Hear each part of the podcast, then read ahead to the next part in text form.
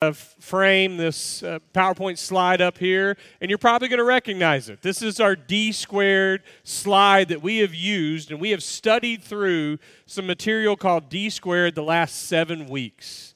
It's based on a book by a guy named Phil McKinney.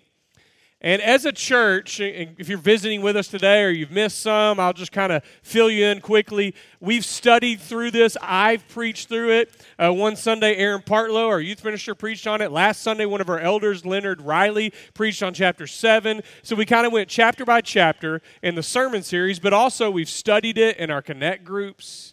The Connect group leaders had the books to read. Like we, we've had videos on YouTube that you could follow. We spent a lot of time in this D squared series. And now, next Sunday, the first Sunday in June for the summer, I'm planning on preaching through Revelation.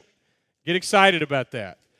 Now, I'm going to backtrack a little and I'm just going to focus on the first three chapters of Revelation. So calm down a little bit. It's just going to focus on the seven letters to the seven churches uh, in Asia, but we'll get into a little bit of Revelation stuff, and that'll be fun. It'll be interesting. So this week, Memorial Day weekend, school's out. I imagine that we would have several people traveling or maybe some visitors here. So we're kind of a, in one of those holiday times, we're in between sermon series. But as I look back over the material, over the book, over everything that we've studied through D squared the last seven weeks, I realize there's a few things that I didn't get to say. There was a few things that I did not get to cover. So today is kind of a bonus chapter or a bonus track.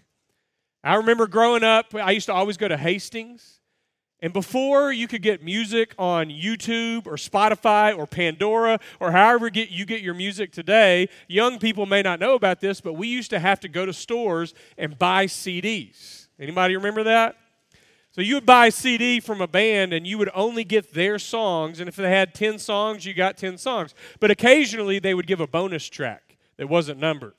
So that's the way I'm viewing this sermon today. Is this kind of like a bonus track to the D squared series, and we're using Matthew 13 as our guide. So I want to go ahead and jump into Matthew 13, verse 1 and 2, to kind of set up the scene for this story, this text today. That same day, Jesus went out of the house and he sat beside the sea.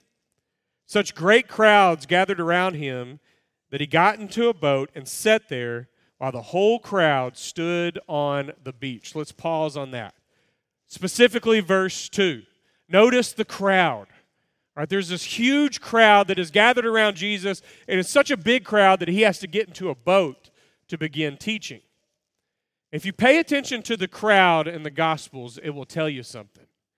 It seems like such a minor detail, but the crowd actually shows us something about discipleship. So many years ago, uh, I was leading a discussion at a small group, and we were talking about the relationship that Jesus had with different groups of people. And one of the topics was Jesus and the crowd. And we looked throughout the Gospels at how often a large crowd gathered around Jesus. And one of the discussion questions in that small group was What's the largest crowd? What's the biggest crowd that you have ever been in? And we had a fun discussion that day, and I imagine if we had a small group right here having a discussion, we could have a fun discussion about the largest crowd that you've ever been in. But this was my answer to that question. This is myself. I don't know if you recognize me. I've gained a little bit of weight and some beard and gray hairs, and I look a lot different. But that was me from 2009, and that's Jessica. This was before we were married, before we were engaged, and I took her on the greatest date that she had ever been on in her life. I took her to WrestleMania 25 in Houston, Texas. And you're laughing, but it worked because she wound up marrying me that year. And that's an awesome date to go on, by the way. And at that point in my life, that was the largest crowd that I'd ever been in over 70,000 people.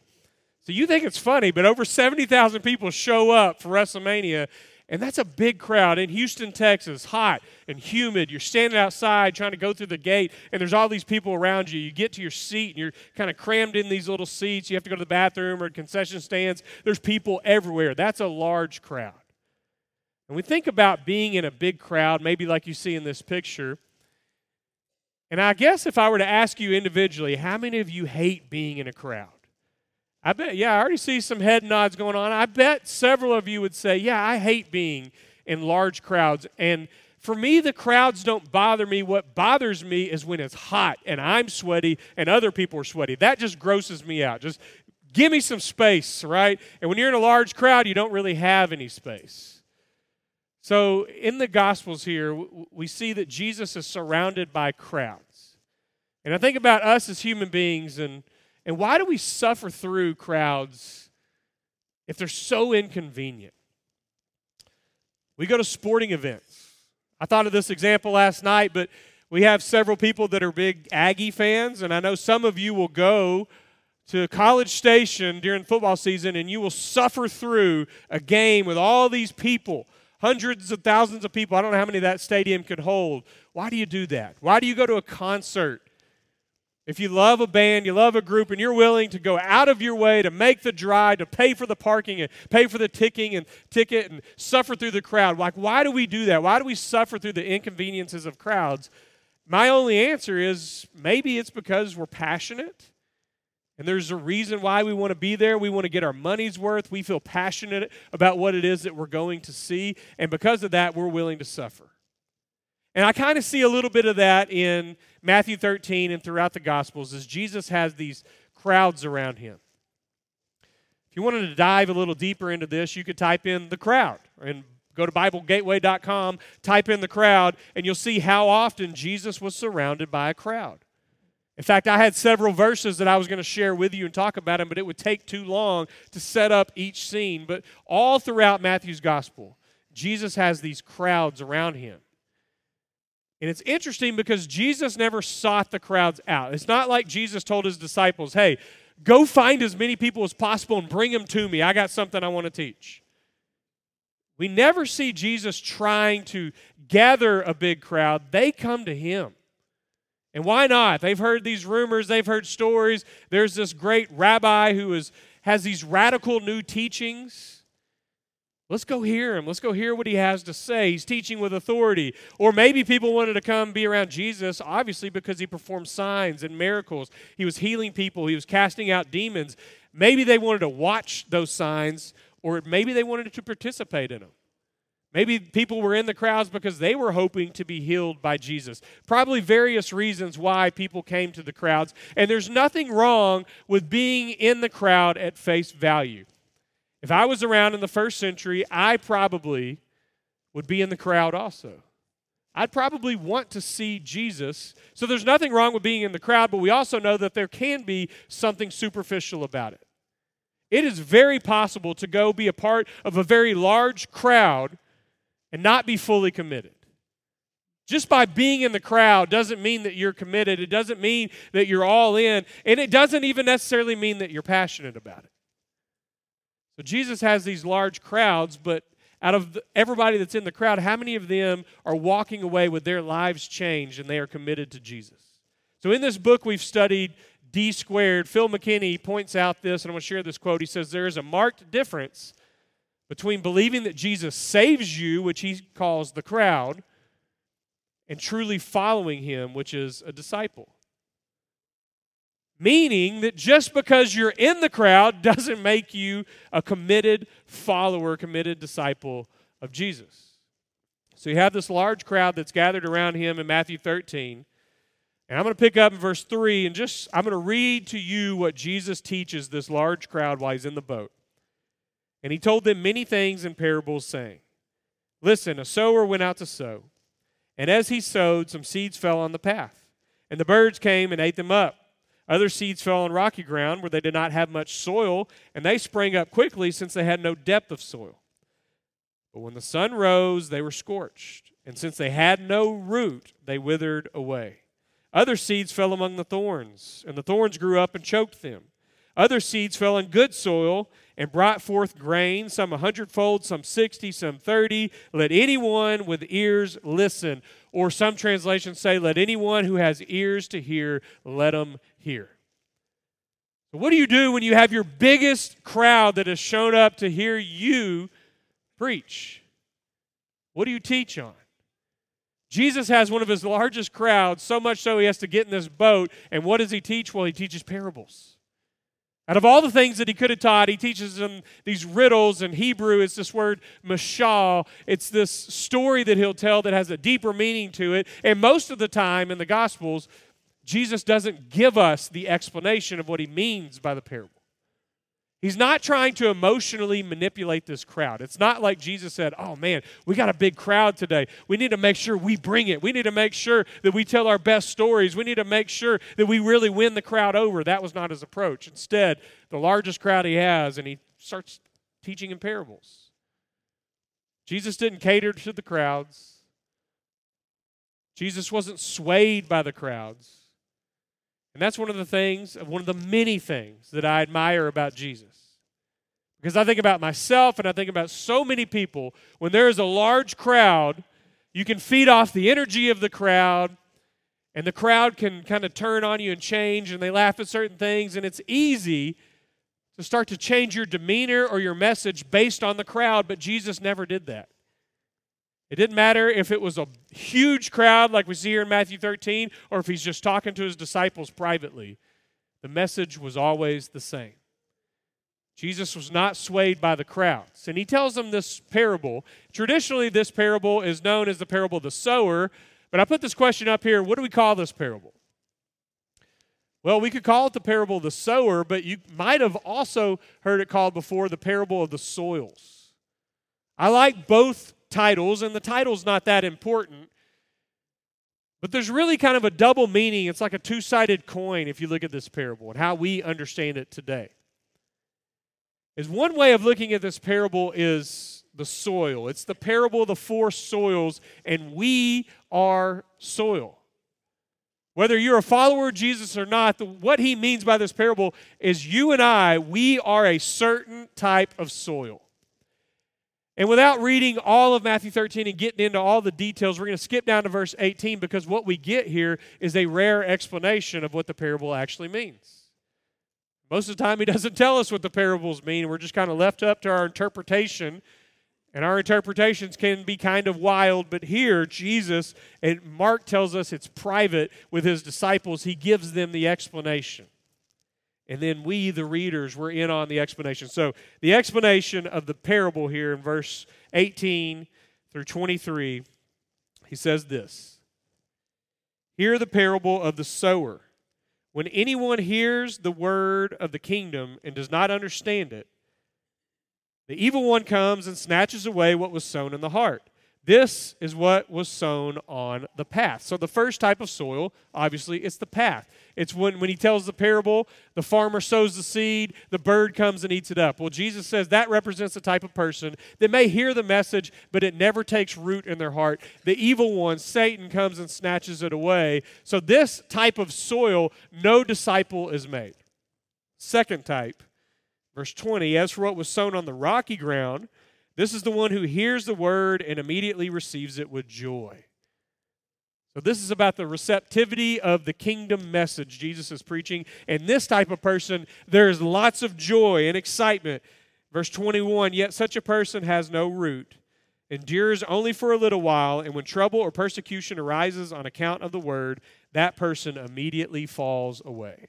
So, the second type is the type of seed, the type of soil the seed falls on the rocks.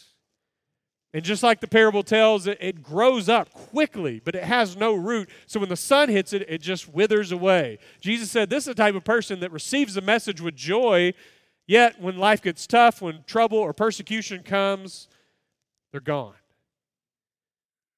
You've been in ministry long enough, in a non judgmental way, you will know people like this an initial level of excitement. I'm ready to change my life, ready to be baptized into Christ, or I'm ready to, uh, you know, repent or whatever, turn around, and there's just this huge push towards Jesus. But then a few weeks, a few months go by, and where are they? That excitement kind of calms down. Jesus is saying some people will respond to the message in that way. And then the third type, he says in verse 22 As for what was sown among the thorns, this is the one who hears the word but the cares of the world and the lure of wealth choke the word, and it yields nothing. The thorns. This, to me, seems like the type of person that hears the message and believes. Maybe they even believe with all their heart, but they're not producing fruit for the kingdom of God. Why? Because they're too distracted. There's too much to worry about. There's too much going on in life. And then money, like the appeal to make money and to live life and all the worry that comes with that, it chokes it out. So they're not producing fruit. And I will be honest with you, if you're honest with me, that I would imagine a majority of people who have been Christians for a while in this room would probably admit that's the type of soil I am most of the time. In fact, I've taught classes on this parable before, and I've asked people, What type of soil are you? And people will admit, I think I'm the thorns. Because I believe and I'm here and I want to believe, I want to care, but the kingdom of God is not the number one priority in my life. There's a lot of other things that I worry about. So the third type is those that fall on the thorns, and then the fourth is obviously the good soil in verse 23. As for what was sown on good soil, this is the one who hears the word and understands it and beyond that, who indeed bears fruit and yields in one case a hundredfold, in another 60, and in another 30. So, not everybody's going to bear the same amount of fruit in their life, but these are the people who receive it, understand it, get the message, and the kingdom of God is number one priority in their life, and they begin to produce fruit in the lives of others. So, these are the four types of soil that Jesus tells in what I would call the parable of the soils, and we are soil. So, one way of looking at this parable is to ask this question What type of soil are you? If you're being honest with yourself, if you're doing some reflection, and I think that's what Jesus is wanting us to do, I think that's what Jesus is wanting that crowd to do that is gathered around him, is to think about their own life and be honest, not looking at everybody else, but what type of soil are you? And there's probably a good chance that we fluctuate. It's not like you're just one type of soil and you stay that way your entire life. You know, maybe initially you're like the soil on the path, and those seeds need to keep being sown into your heart and your mind, or eventually will respond. Or maybe you can identify with the one on the rocks, and you you initially were a solid follower of Jesus, and like you really cared but man, life got busy, you got distracted, and you kind of fell away. And maybe you showed back up today, or you're listening, and you're like, you know what? The seed on the soil, the rocks, like that describes me. Or maybe the thorns, like I said, probably a majority of us, that's the type of soil we are. And maybe we fluctuate between that and good soil. And you can think about different seasons of life that you've been in and the different times where maybe you have been good soil. But the one way of looking at this parable is to examine your own life and see where you're at. So as we studied through this, this book called D Squared, in chapter one, if you read the book, towards the end of chapter one, Phil McKinney mentions an old hymn. The song is called None of Self and All of Thee. Anybody remember this song? If you've been in Churches of Christ for a long time, you probably remember the song or you're familiar with it, or judging by your looks at me. You don't know what it is. So, Tony, good luck here in just a second. But Tony is about to lead us in this old hymn. And what this song does, I think it's a very interesting song. It kind of takes us on a progression of someone's spiritual journey. Like each verse and line takes you through the progression of how we respond to Jesus. And I've asked Tony to lead us in the song. It's not our invitation song, so don't get excited just yet. But we are going to sing this as just kind of a part of this sermon. And as you sing the song, I want you to think about what type of soil you are and where you're at at your life at this point as we sing this song. And I was thinking about it yesterday. I've actually known this was coming for several weeks, and I thought, you know, this song, even though it's in our hymns, our hymn book, our hymnal, it's not really a song of worship or praise. It's really more of a song of either proclamation or confession. So some of the lines in this song, will, as we sing it, it's almost like we're confessing, this is where I'm at. And I'm ashamed to say it, but this is, I confess, this is where I'm at. Or as we progress in the song and you get to the point where you can say, none of self and all of Christ, it's a proclamation. It may not necessarily be true of your life when you sing that part. It may not be true of my life, but we sing it anyways because we believe that's what we're becoming. It's what's called a proleptic statement. It means it hasn't happened yet, but we believe it will happen. So we're going to sing this song. I want you to think about what type of soil you are, and then I'll come back up and have a few more words to say. So, Tony, come on up. Let's sing.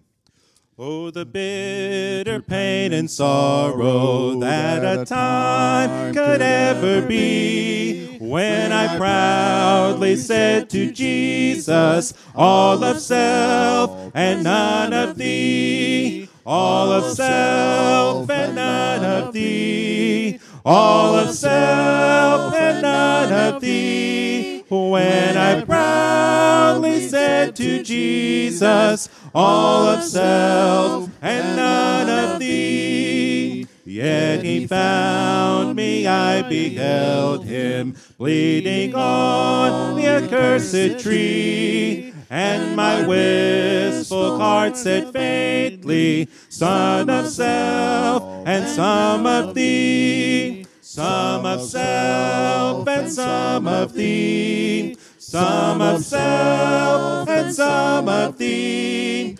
And my wistful heart said faintly, Some of self and some of thee. Day by day, his tender mercy, healing, helping, full and free, brought me lower while I whispered, Less of self and more of thee.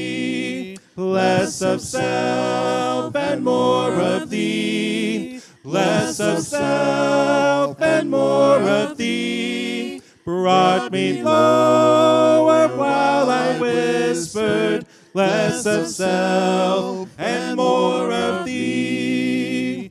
Higher than the highest heavens, deeper than the deepest sea. Lord, thy love at last has conquered none of self and all of thee. None of self and all of thee. None of self and all of thee. Lord, thy love at last has conquered none of self and all of thee.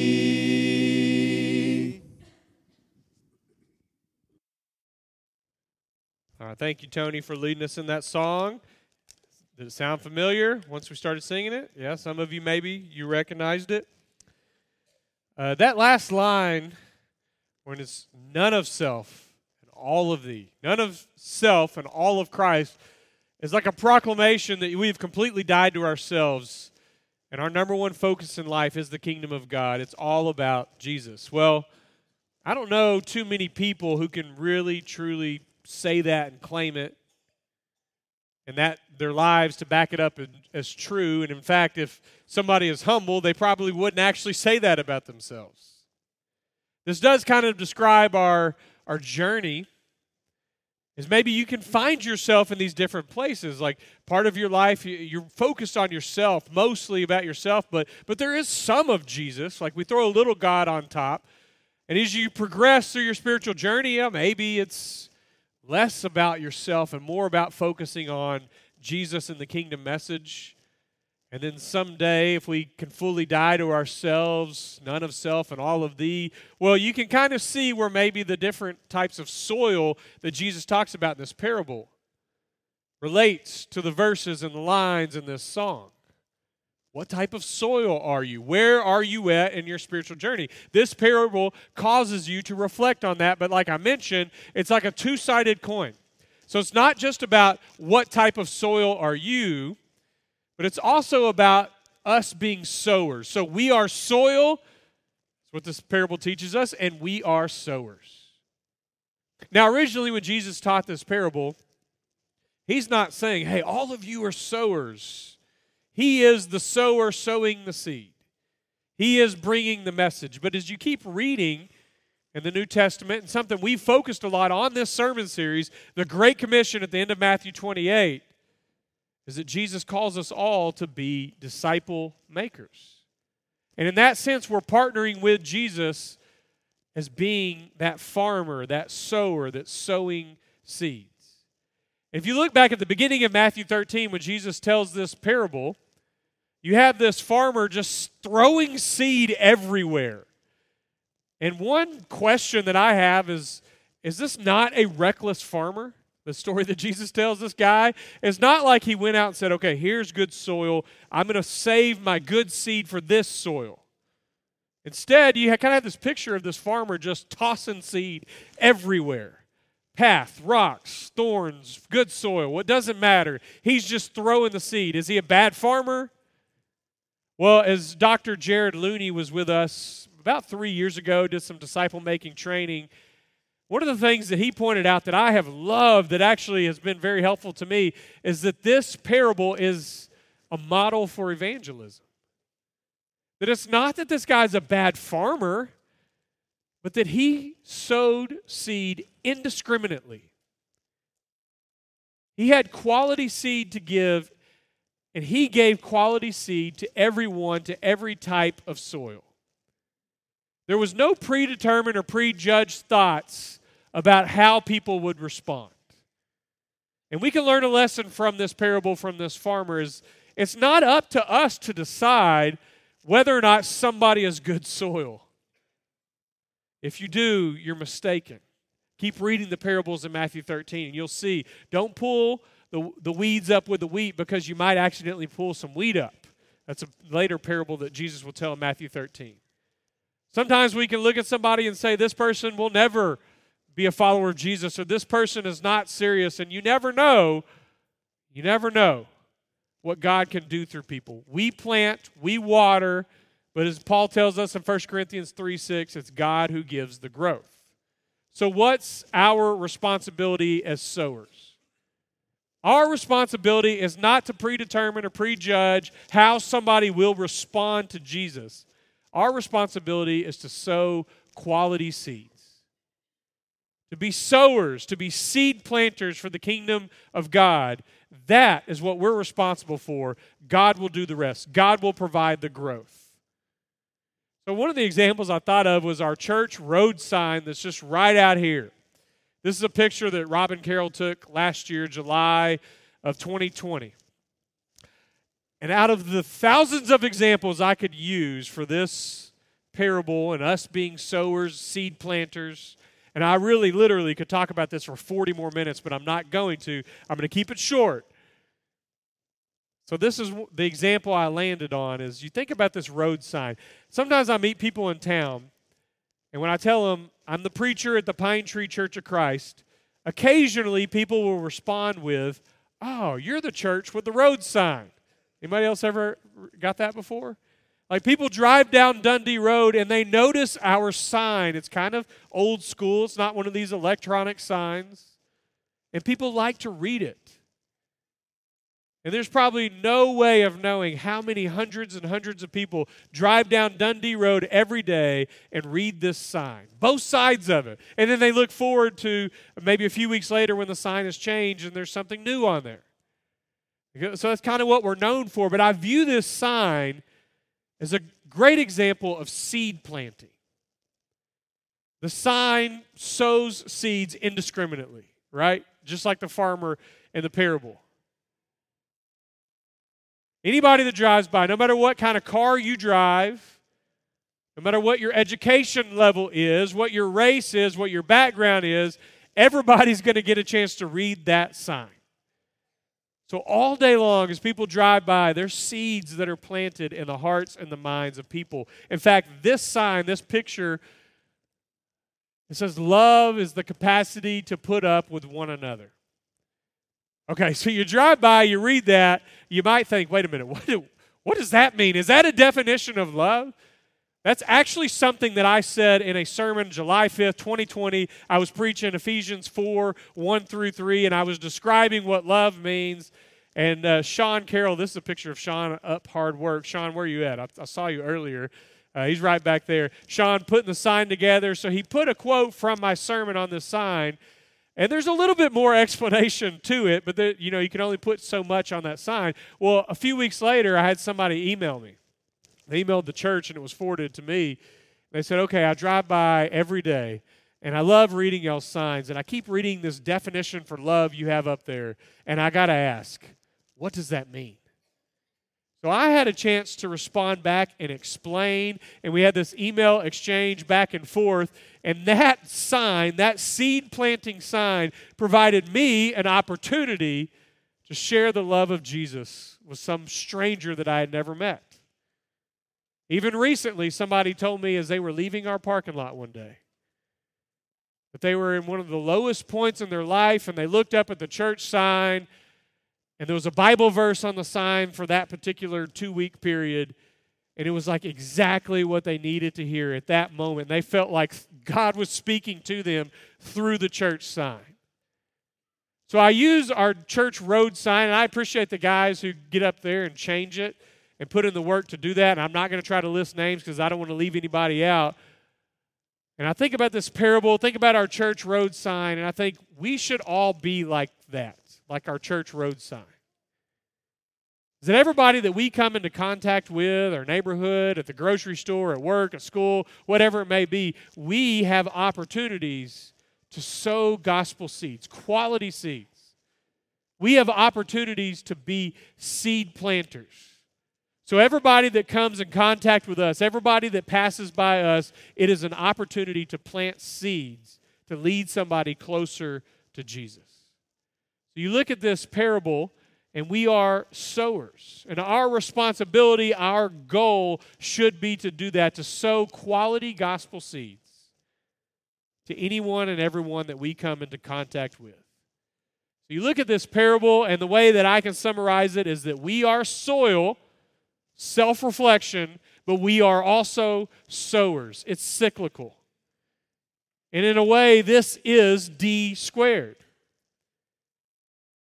The idea of D squared that we've talked about the last two months is we are always being discipled and we're always discipling someone. Well, this is just another way of saying that. We are soil. We're going to soak in the message of Jesus, and it's either going to take root into our hearts and then it begins to produce fruit, or we're going to reject it or allow it to be snatched away or allow it to be choked out by the thorns.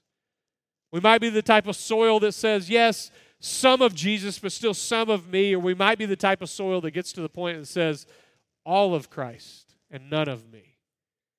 We might be the type of soil that's in the crowd that wants to see a show, that wants to see a miracle, that wants to see something cool happen, or maybe hear a good lesson from Jesus, and then, then you leave when the crowd's dispersed and you go about your life unchanged. Or maybe you're the type of soil that you go to the crowd, you hear the message, you have your eyes locked in on Jesus, and when the crowd leaves, you keep pressing forward towards Jesus. What type of soil are you? And at the same time, as we grow, as God continues to sow these seeds deep within us, as we're rooted and established in love, while that's happening, we're also sowing seeds. We're also making disciples, taking part in the Missio Dei and the mission of God. So, where are you? Are you tired of being choked out by the thorns, by the worries of this life, by the appeal of wealth, and you know that is exactly where you are? Are you ready to be good soil? I don't know where you're at in your life today. But as we wrap this sermon series up, as we wrap this sermon up, I challenge you to go be sowers. I challenge you to go be disciple makers but before we leave these room, this room and go about our lives and, and think about how we can plant seeds, before we leave, if you're at a place today where you need to be prayed for, where you need to talk with one of our elders, and believe me, that happens a lot. I say that, maybe you don't actually see it, but our elders are available to you, and quite often there's a conversation that leads to another conversation that happens right here on Sunday mornings. If you're at that place, take that next step forward. Go find one of our shepherds. One will be up front if you want to come up here, and I'll be up front. Uh, some will be scattered around the room or in the back. You can go talk with them privately if you need to and be prayed for or set up a time to talk if that's what you need today. If you're ready to become that good soil and be baptized into Christ, we have a baptistry right here behind me. We would love to have that conversation with you today or participate in your baptism. If that's where you're at, you can come up front and talk with us today. We're going to sing another song. This is what we call the invitation song, and this is an opportunity for you to respond if you need to. I want to invite you to stand while we continue to sing. As the deer pants for the water, so my soul longs after you.